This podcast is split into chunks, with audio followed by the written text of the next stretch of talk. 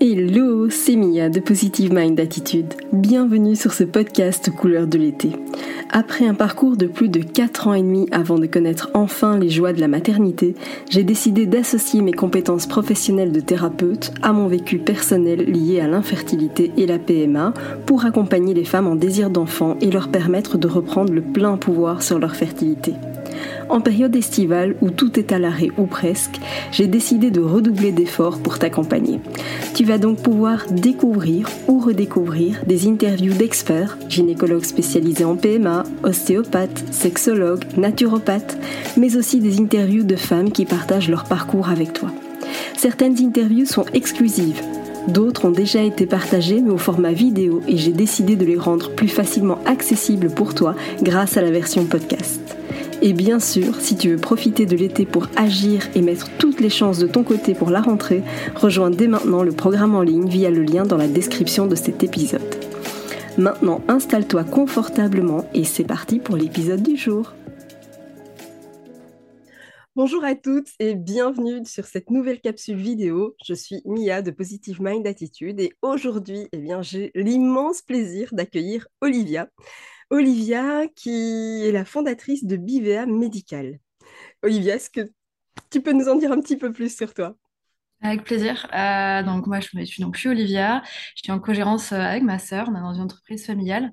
On a commencé donc très jeune à réfléchir ce qu'on voulait faire. Et en fait, on a fourni une entreprise qui offre des alternatives en fait, mécaniques. C'est-à-dire qu'on était les premiers en 2005 à proposer les coupes menstruelles en France, le diaphragme en moyen de contraception parce qu'il faut proposer le choix autre que la pilule, aussi des solutions pour des hommes qui ne voulaient pas forcément prendre de médicaments. Et en fait, au fur et à mesure, on s'est positionné en tant qu'entreprise qui proposait des alternatives. Donc on a beaucoup travaillé on fait des dispositifs médicaux principalement, des compléments alimentaires et au fur et à mesure en fait on s'est rendu compte que ça manquait de beaucoup de pédagogie aussi et du coup là de plus en plus on fait des supports pédagogiques, que ce soit des prints ou des dessins sur internet on est toujours très heureux que les gens nous les prennent parce que ça fait avancer les choses ou du matériel pédagogique pour expliquer les vagins, les pénis, les clitoris et tout ça donc voilà un petit peu l'idée. J'adore parce que, alors moi, il y a quelque chose qui me touche énormément en fait dans la philosophie de l'entreprise, c'est le fait que finalement, quelque part, le patient est aussi acteur que le médecin dans son avancée. Et voilà, ça va, mais à 3000% avec ce que je prône. Et donc forcément, je ne pouvais être que séduite par l'approche. Ouais, en fait, nous, on part du... moi, je dis toujours qu'il faut... pour prendre une décision, il faut avoir compris les choses. Et pour l'avoir vécu, c'est genre, il vous faut ça. Attendez, mais il faut ça, mais j'ai rien compris, on m'a rien dit. Mais comment pouvez-vous savoir ? Vous connaissez depuis 5 minutes. Et voilà. Et en fait, là, ce qui est super sympa, ce qu'on a vu en 15 ans, il y a une évolution énorme, c'est qu'il y a une nouvelle génération de personnes qui arrivent et qui sont d'accord pour expliquer. Donc, il leur manque des supports, mais ils veulent bien, dès qu'on leur donne du matériel, dès qu'on leur donne des schémas, ils sont prêts à prendre le temps pour montrer, pour expliquer, pour qu'on comprenne dans quoi on part, mais pour qu'on se sente à l'aise avec le prescripteur, pour qu'on ne se sente pas trahi, quoi. C'est-à-dire qu'on sait ce qu'on va faire, quoi. Et voilà, notre travail, c'est ça. Et souvent, on nous dit, mais comment vous travaillez ? On est quand même une quinzaine de personnes, où sont vos commerciaux ? Et bien, en fait, on n'a pas de commercial parce qu'on joue sur la réputation. Et on est connu pour être des gens sympas qui trouvent des solutions, qui aident. Et du coup, en fait, on a tous les jours une trentaine de mails de médecins qui ont besoin de quelque chose, qui ont besoin de services. Et ça change le lien. C'est fantastique. J'adore cette idée-là. Et c'est vrai qu'aujourd'hui, si on est là pour discuter ensemble, Olivia, c'est que... on sait à quel point quand on est dans ce parcours de désir d'enfant qui tarde à venir, ok, c'est vrai, il y a toute la dimension suivi médical, mais j'ai quand même envie de rappeler que 9 fois sur 10, c'est pas parce qu'on est suivi médicalement qu'une grossesse spontanée est d'office exclue. Il y a des cas où effectivement c'est plus compliqué, il y a des cas où c'est impossible, ça peut arriver, s'il n'y a plus de trompe par exemple, etc. Oui, ça reste une possibilité. Mais à côté de ça, malgré le fait que les chances sont parfois très faibles, elles ne sont pas inexistantes. Je vois des miracles tous les jours de personnes à qui on avait dit « c'est pas possible, vous n'y arriverez pas ». Et donc clairement, aujourd'hui, moi, ce qui me tient à cœur, c'est qu'on parle un peu de l'identification de la fenêtre fertile. Parce que on sait, je veux dire, il ne faut pas louper le coche, quoi. Chaque mois est précieux, chaque tentative est archi précieuse. Et donc c'est vrai que l'idée, c'est de ne pas louper le coche au niveau de la fenêtre fertile. Qu'est-ce que tu en penses, toi ? Et j'en pense que, en fait, on a parlé souvent en interne, parce que dès qu'on a un nouveau collaborateur qui arrive, on en parle, et on se rend compte qu'on a tous appris un tout petit peu au collège. On a eu la chance d'avoir quelqu'un qui est venu pendant 1 heure, et il fallait tout retenir, et puis après, on s'est retrouvés tout seul. Si on avait une gynéco qui était sympa, elle nous donnait une information lors du rendez-vous annuel, et puis c'est tout, quoi. Et on se rend compte, mais moi, je te tue rigolo, quand les gens arrivent, on dit, alors, qu'est-ce que tu sais? Et elle dit, j'ai mes règles, c'est 28 jours, en vrai, c'est jamais 28 jours, et puis... Et en fait, on se rend compte qu'on démonte tout et qu'on dit, mais attends, la température, la glaire, en fait, on se rend compte qu'on ne sait rien. Et c'est souvent, mais voilà, c'est quand on est en difficulté, dire, mais en fait, non, il faut que je cherche. Et c'est vrai qu'on travaille beaucoup à l'international, avec nos partenaires, on a avec des équivalents nous, et c'est vrai que l'approche n'est pas la même. Dans d'autres pays, ils ont beaucoup plus de matériel, ils expliquent beaucoup plus. Donc là, il y a un texte de loi qui est passé qui dit qu'il faut beaucoup, on est censé apprendre tous les ans un petit peu le corps humain depuis la maternelle. Le texte de loi est passé, maintenant il faut s'y mettre. Donc j'espère que les nouvelles générations, ce sera, elles ont une meilleure culture générale en fait, et pas juste voilà les règles et voilà comment ne pas tomber enceinte. Voilà, c'est tout ce qu'on nous a dit. Et après, le reste... C'est tellement ça, parce que pendant des années, en fait, cette grossesse, on l'a évitée à tout prix. On était paniqués, terrorisés à l'idée de tomber enceinte. Et donc, évidemment, on n'en voulait surtout pas. Et donc, clairement, on s'est dit contraception. Alors, ce qui est aussi une absurdité, quelque part, parce qu'on est fertile, je veux dire, 5 jours sur le mois, en comptant large. Et je trouve ça dingue qu'on ait pris une contraception 30 jours par mois et pendant X années. Et évidemment, une fois qu'on arrive à un âge où on veut un enfant, eh bien, la contraception a très souvent masqué tout un tas de symptômes qui se révèlent au moment de l'arrêt de la contraception. Mais on se retrouve souvent un peu perdu. Et donc, si tu nous regardes en ce moment et que c'est ton cas, rassure-toi, t'es pas seule. On est vraiment toutes passées par là. Moi, la première, au moment où j'ai arrêté ma contraception, je me suis dit, OK, et maintenant? Finalement, je me rendais compte que je ne connaissais pas grand-chose à la fertilité. Et comme tu le dis, Olivia, je pense que c'est le cas de nombreuses femmes, y compris quand on est suivi en PMA, en fait, bizarrement. Mais parce qu'en fait, ils ont le savoir, donc en fait, suivez-moi, quoi. Mais il n'y a pas de culture générale, ils n'amènent pas, oui, toute la connaissance. Et moi, du coup, j'ai l'autre aspect, moi, je vais beaucoup en congrès médicaux. Et en fait, il y a quelque chose de très simple, donc les femmes qui sont un peu en période d'avant, et on parle de lubrifiant, je me dis, en général, on est stressé, qu'est-ce que vous proposez? Et jamais aucun médecin, aucun gynéco, sage-femme parle rien que du lubrifiant. Je me dis, attendez, un lubrifiant normal, c'est contre les spermatozoïdes, et rien que ça, ils n'en parlent pas. Je me dis, attendez, ils n'abordent même pas ce sujet si simple, mécanique. Donc, je me dis, les choses beaucoup plus complexes, où il faut prendre le temps d'expliquer pendant 1 heure, c'est pas abordé, quoi. Et il faut se dire que c'est d'autant plus important. Alors là, je parle vraiment pour celles qui me regardent, parce que la grande majorité est déjà suivie en PMA. Quand on se prend tous les jours des échographies endovaginales, quand on a toute la troupe médicale qui nous passe devant, ou voire carrément dessus, c'est pas agréable. Et donc forcément, au sein du couple, ça peut amener des tensions, ça peut amener une baisse du désir, ou en tout cas, on en arrive à faire juste du sexe utile, hein. C'est le jour de l'ovulation, donc on y va, et puis sinon, le reste du temps, voilà, si on peut s'en passer, on s'en passe.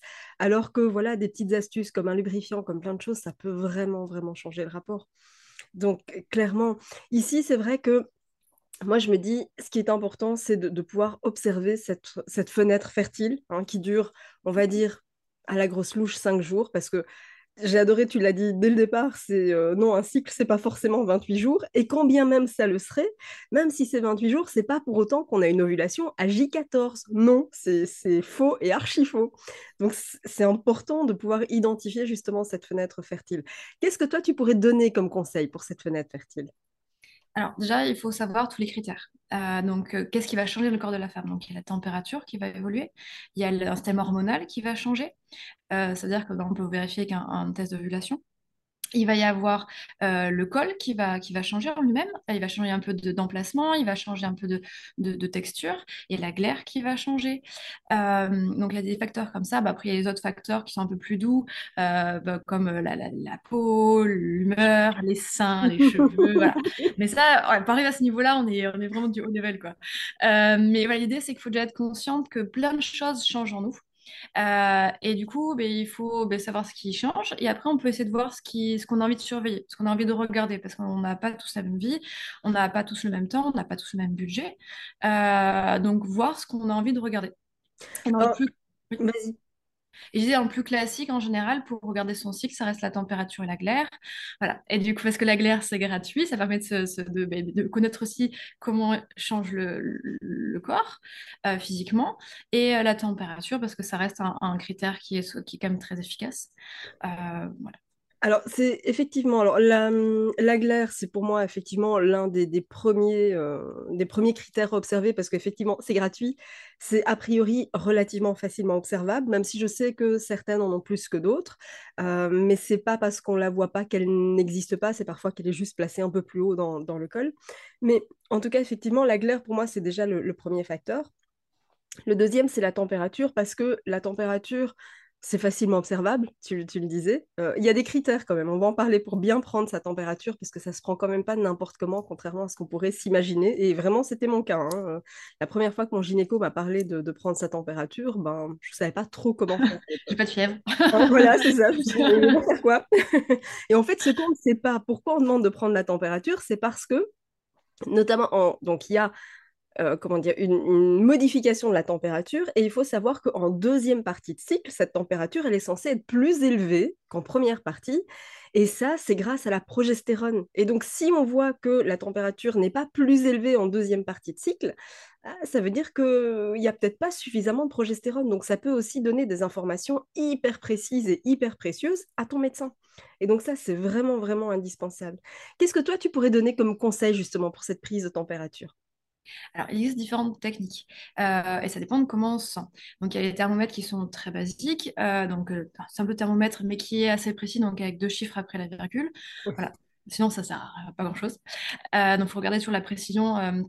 Quand on l'achète, on donne toujours la précision de prise de température, puisque l'évolution est le palier d'augmentation est à 0,2. C'est une moyenne à 0,2, donc on va l'expliquer après. Donc, soit un thermomètre tout simple, soit on peut faire un thermomètre qui va être connecté à une application, parce que l'air de rien, au réveil, il va falloir noter l'augmentation de température, donc il faut voir comment on se sent à l'aise. Après, il y a des moniteurs où on met juste dans la bouche et puis ça réfléchit tout seul, donc sans smartphone. Et après, il existe donc des sondes intravaginales qui vont mesurer la température dans le vagin et après qui vont communiquer avec le smartphone. Donc l'idée, c'est faut un petit peu réfléchir à qui on est, quelles sont nos habitudes, à quel point on est studieux, à quel point voilà, ça, pour savoir quel est le thermomètre qui nous convient le mieux. Dans tous les cas, en général, c'est des produits, c'est des dispositifs médicaux de bonne qualité. Il faut voir ce qui vous convient.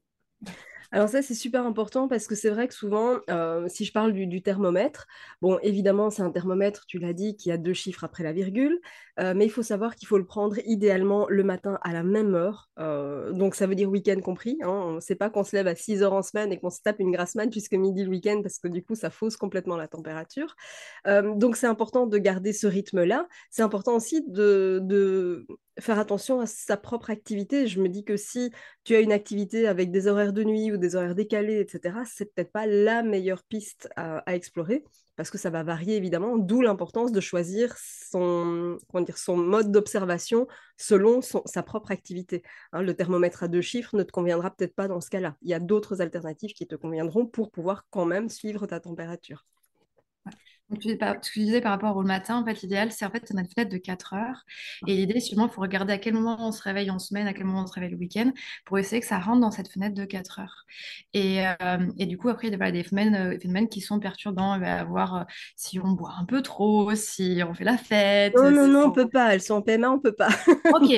Alors, si on a chopé le rhume du voisin, ou voilà, des facteurs qui sont perturbants.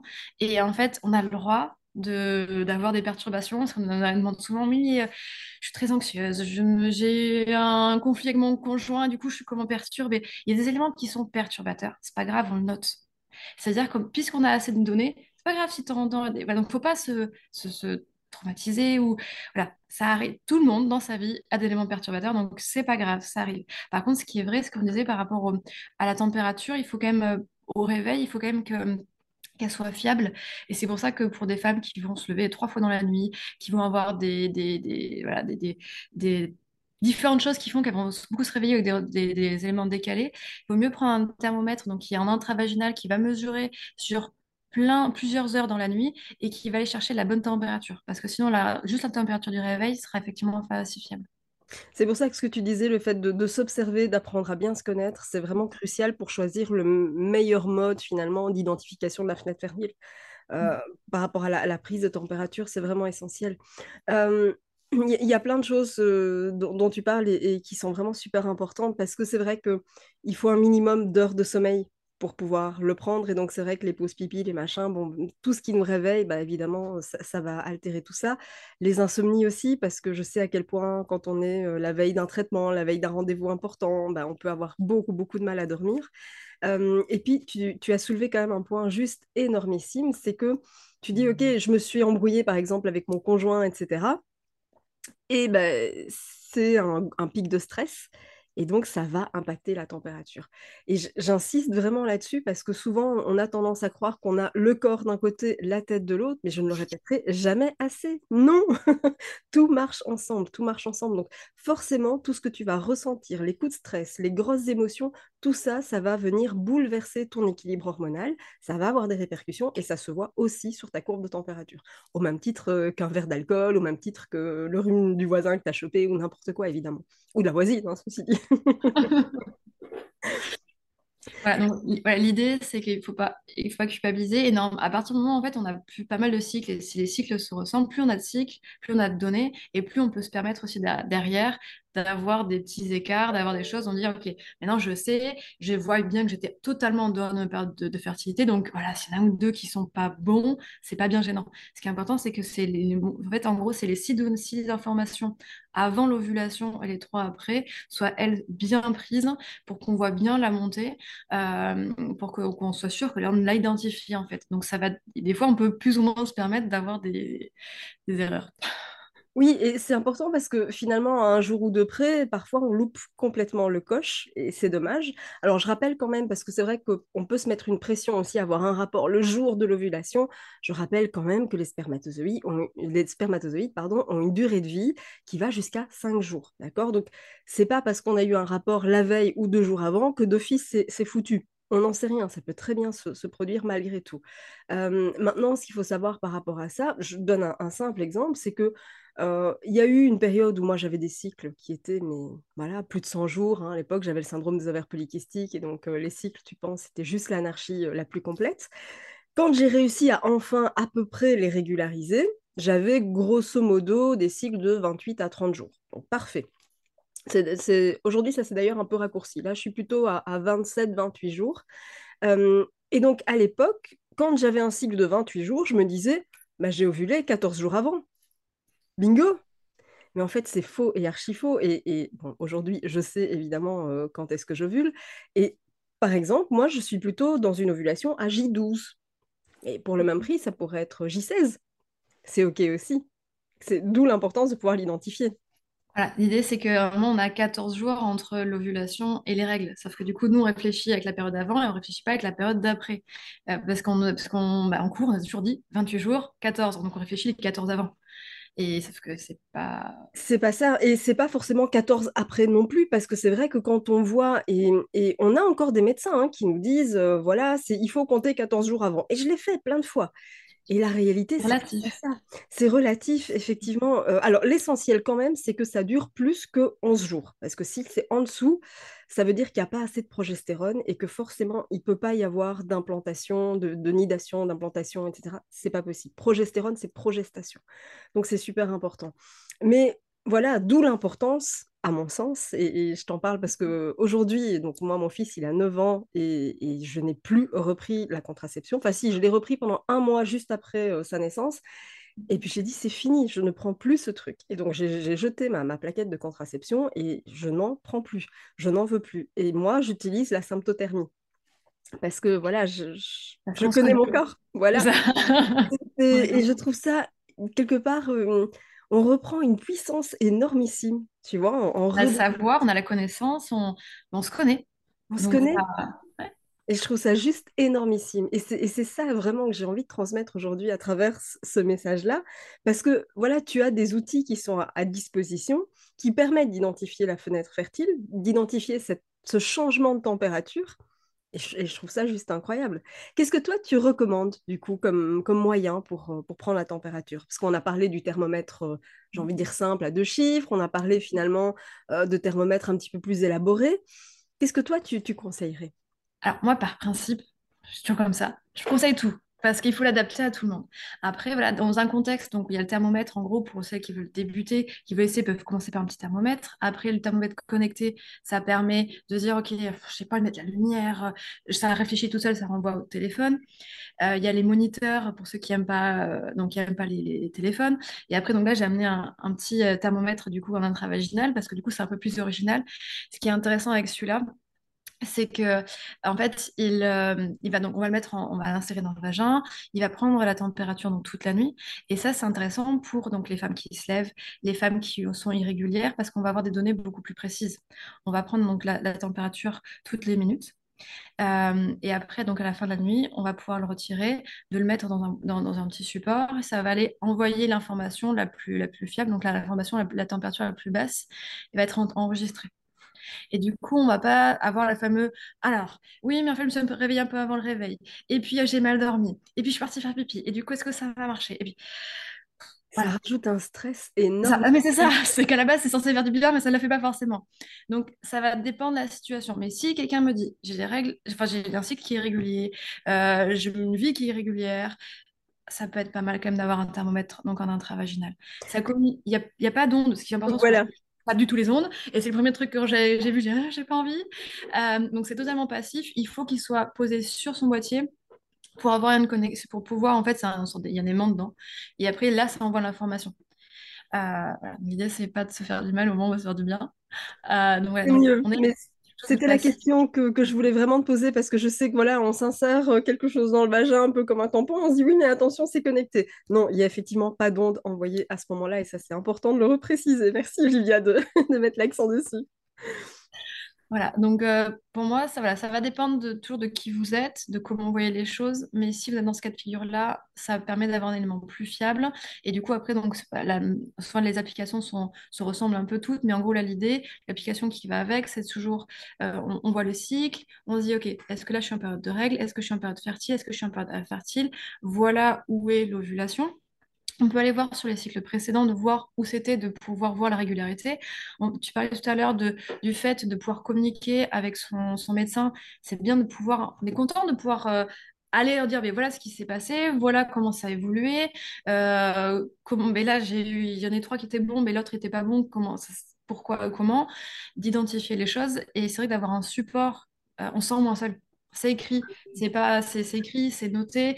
Il faut voir aussi quel est le système de calcul qui est derrière les applications. Là, par exemple, on est dans le système de symptothermie. Il faut voir ce qu'il y a derrière. Donc, voilà, si vous voulez l'acheter, regardez ce qui vous convient à vous, dans quelle situation vous êtes, quel confort vous voulez avoir, quelle qualité d'analyse vous voulez avoir derrière. Ce qui est sympa aussi, parce que moi, ça me donne des boutons, c'est de voir qui récupère les données. En général, quand c'est gratuit, c'est que, enfin, on le voit en fait quand on regarde les éditeurs, souvent c'est des bases de données en Chine en fait qui veulent récupérer toutes les données, et psychologiquement ça me dérange. Voilà, donc essayez de voir quelle est votre éthique, quels sont vos souhaits. Voilà, des fois il vaut mieux, on est quand même dans un sujet qui est important, on a envie que ça aille vite, que ce soit fiable, donc bien regarder, ça peut être chouette. Alors ça, pour moi, c'est super important. Tu viens de mettre le doigt aussi sur un facteur essentiel. Tu as parlé des applis. Alors c'est vrai qu'on est toutes tombées dedans, et encore une fois, moi la première. Donc si tu le fais, je ne te jette pas la pierre, je les fais aussi. Mais tu sais, les applis que tu vas télécharger, en fait, ce sont des applis qui te servent juste de calcul, mais donc ça n'est absolument pas fiable, parce qu'il n'y a rien de factuel, c'est juste une appli qui te dit ok, tu as des cycles de, j'en sais rien, 28 jours, 30 jours, 25 jours, peu importe, et donc ton ovulation c'est censé être à J14, et donc voilà, ça te calcule, mais ça ne reflète absolument pas la réalité, et c'est ce qui fait qu'il y a de nombreuses femmes qui se fient à leur application plutôt que de se faire confiance à elles-mêmes, d'apprendre à observer les signaux, et qui du coup passent à côté du coche, et c'est vraiment, vraiment, vraiment dommage. Donc les applis, pour moi, voilà, il y en a des meilleurs que d'autres, vraiment. Il y en a qui permettent de noter la qualité de la glaire, qui permettent de relier avec les infos qu'on prend quand on prend sa température, etc. Et là, c'est oui. Mais les applis qui sont uniquement, j'ai envie de dire, prédictives sur base d'un calcul, fouillez-les, ça ne sert strictement à rien, si ce n'est effectivement à donner vos données à des pays tiers, voilà. Et dont on ne sait pas ce qu'ils vont faire de vos infos. Donc, méfiez-vous par rapport à ça, c'est super important, quoi. Est-ce que toi, tu as un thermomètre chouchou? Alors, moi, j'aime bien Trackle, donc c'est sûr que j'ai dans la main par rapport à ça. Parce que, mais voilà, on s'adresse à des femmes qui ont besoin de fiabilité, qui ont besoin de tout ça. Après, chez nous, on a aussi d'autres thermomètres. Et en fonction de qui on est, automatiquement, je m'adapte. Moi, la première, quand on parle de contraception, diaphragme, préservatif, stérilé, voilà. Donc, l'idée, moi, j'aime bien, voilà, si on est dans un contexte de... Alors, juste pour vous montrer, ça permet... C'est une petite... Pour mettre les doigts et pour le retirer. Si vous êtes dans un contexte, voilà, où vous souhaitez, comme je disais, avoir une température qui est prise plusieurs fois pour être sûr d'avoir la meilleure, avec un système de calcul derrière qui est un système de calcul de symptothermie, une application qui est fiable et qui garde les données du coup en Allemagne, qui sont sécurisées et que vous pouvez redonner facilement au médecin, partez plutôt là-dessus. Génial. Alors, bien sûr, je précise, je vais mettre les coordonnées du site, comme ça, vous aurez vraiment toutes les infos. Tu fais bien de le préciser, il y a plusieurs modèles, il y a plusieurs thermomètres. Ça va vraiment vous permettre à toutes de regarder sur base de ce que vous voulez, vous, de votre rythme de vie, de vos habitudes, de tout ça. Mais c'est vrai que le Trackle, c'est d'une précision fantastique, quoi. Ça simplifie, ça enlève une charge mentale énormissime, je trouve. C'est ça, c'est que, pour être totalement honnête, hein, on vend une quantité énorme de thermomètres avec 2 chiffres après les virgules. Je me demande toujours comment font toutes ces femmes, avec le courage le matin, en se réveillant, de mettre les lumières, de noter, de faire sa courbe. Je ne sais pas comment elles font. Donc, oui. Alors, je l'ai fait, hein, pendant très longtemps. Mais c'est... Franchement, je trouve. Enfin... Non, et alors en plus, ça dépend de l'heure à laquelle tu te réveilles. Moi, à l'époque, je me réveillais très tôt et donc il faisait tout noir. Je voulais mettre la lumière, mais quand même pas trop pour pas réveiller mon chéri. Enfin, et alors après, tu étais dans la panique parce que tu te dis, ok, mais est-ce que finalement, je me suis quand même pas trop relevée avant de prendre la température? Et ça t'ajoute une charge mentale, une pression énorme. Et je me dis vraiment, dans ce parcours, je pense que la pression, on en a plus qu'assez. Donc, s'il y a moyen d'alléger un petit peu ce parcours... Voilà, on a des merveilleux outils aujourd'hui qui sont à notre disposition, donc pourquoi pas, quoi. Moi, je trouve ça juste extraordinaire. Je ne pourrais plus me passer de ces moyens parce que je trouve que ça facilite tellement le quotidien, c'est fantastique, quoi. Ouais. Merci beaucoup en tout cas, Olivia. Est-ce que tu aurais un conseil à donner justement à ces femmes qui essayent d'avoir un enfant et pour qui c'est compliqué? Je dirais... participer à des groupes de femmes où on échange, parce qu'en fait ça donne vachement d'idées de lubrifiants spéciaux pour la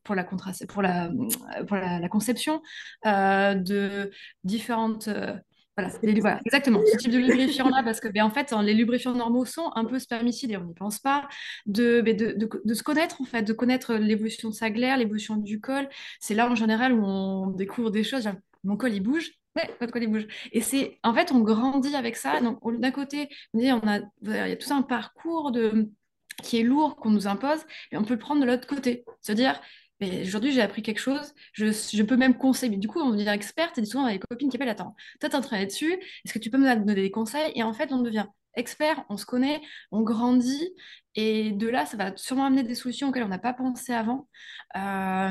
Et voilà, je pense, c'est le truc de retourner la situation en disant, mais... Grâce à tout ce parcours-là, j'ai appris et voilà, j'ai grandi. Voilà. Je pense que c'est de se mettre dans cette position-là qui aide beaucoup. Exactement, parce que il y a tellement de choses. Je veux dire que on apprend, on grandit, et c'est vrai qu'on a vécu avec un côté où la glaire, c'est sale, les règles, c'est sale. Et non, en fait, ça fait juste partie du corps humain. Et c'est ce qui va permettre d'avoir un enfant. Et donc, je veux dire, on est tous sur cette terre issus de ça. Et donc, il n'y a rien de sale, en fait, à ça. C'est juste la nature. Et c'est important de le repréciser parce que c'est vrai, hein, on grandit avec ce côté où, voilà, la culotte, surtout, il ne faut pas la regarder. Et puis, les règles, non, c'est sale. Et du coup, il ne faut pas en parler. Et finalement, on se retrouve à un âge d'avoir des enfants et on ne sait pas finalement observer son corps. On remarque, on le découvre, qu'on découvre des symptômes. On a des cycles. Alors moi, je me souviens, pour avoir eu des cycles totalement irréguliers, les règles débarquaient toujours quand il fallait pas, forcément. J'y étais pas préparée et c'était une catastrophe. Et donc, c'est vrai que quand on arrive à voir un peu l'envers du décor, quand on commence à comprendre son corps, quand on arrive à observer tout ça, ça ouvre un monde énormissime parce que c'est pour toute sa vie, en fait. Là, maintenant, c'est la période de conception. Et donc forcément, tu y es attentive, mais ces signaux-là, ça va te servir pour tout le restant de ta vie et ça va te permettre aussi d'observer ton équilibre hormonal. Et l'équilibre hormonal, il est important pour tout le restant de ta vie. Plus tard, ce sera pour tout ce qui est ménopause, préménopause, tout ce qui est ostéoporose. Il y a plein de choses en fait qui sont liées à l'équilibre hormonal. Et si tu observes un dysfonctionnement grâce à ces courbes de température, c'est bingo, parce que c'est maintenant qu'on va pouvoir prendre les dispositions pour justement solutionner ça sur du long terme. L'idée, c'est pas de mettre un pansement sur une plaie ouverte, hein. C'est ce que je dis toujours, mais c'est malheureusement ce qu'on fait beaucoup au niveau du corps médical, je trouve. C'est qu'on ne va pas forcément chercher la cause, hein, on masque un peu les symptômes et puis voilà. Oui, mais du coup, voilà, ça nous revient en boomerang X années plus tard. Donc vraiment, c'est maintenant que ça se prend, et tu vas voir que le fait de reprendre le pouvoir comme ça sur ton propre corps, ça donne une puissance énormissime et je trouve ça juste fantastique. Donc merci pour ça, Olivia, merci d'avoir partagé tout ça avec nous. Si tu es intéressé par les conseils qu'Olivia vient de te dispenser, je vais évidemment mettre au-dessus, en dessous de la vidéo, selon l'endroit où tu la regardes, tu auras tout le descriptif, tu auras le lien direct vers le site et je te remettrai évidemment les différents thermomètres dont nous avons parlé aujourd'hui pour que tu puisses aller les voir par toi-même. Je te remercie en tout cas infiniment, Olivia, pour ces conseils, pour ta présence. Et puis, merci à toi aussi d'avoir observé et d'avoir regardé cette vidéo avec attention jusque maintenant. Et puis, je te dis à très bientôt pour une prochaine capsule vidéo. Et d'ici là, comme toujours, prends soin de toi. Merci d'avoir écouté cet épisode jusqu'au bout. Si tu veux contribuer à aider les personnes qui en ont besoin et faire découvrir ce podcast, je t'invite à mettre une note et ou un commentaire sur ta plateforme d'écoute préférée. Si tu veux recevoir plus de conseils, télécharge dès maintenant mon guide offert sur positivemindattitude.fr ou rejoins directement le programme d'accompagnement en ligne via le lien dans la description de cet épisode. Je te dis à très vite pour un prochain épisode.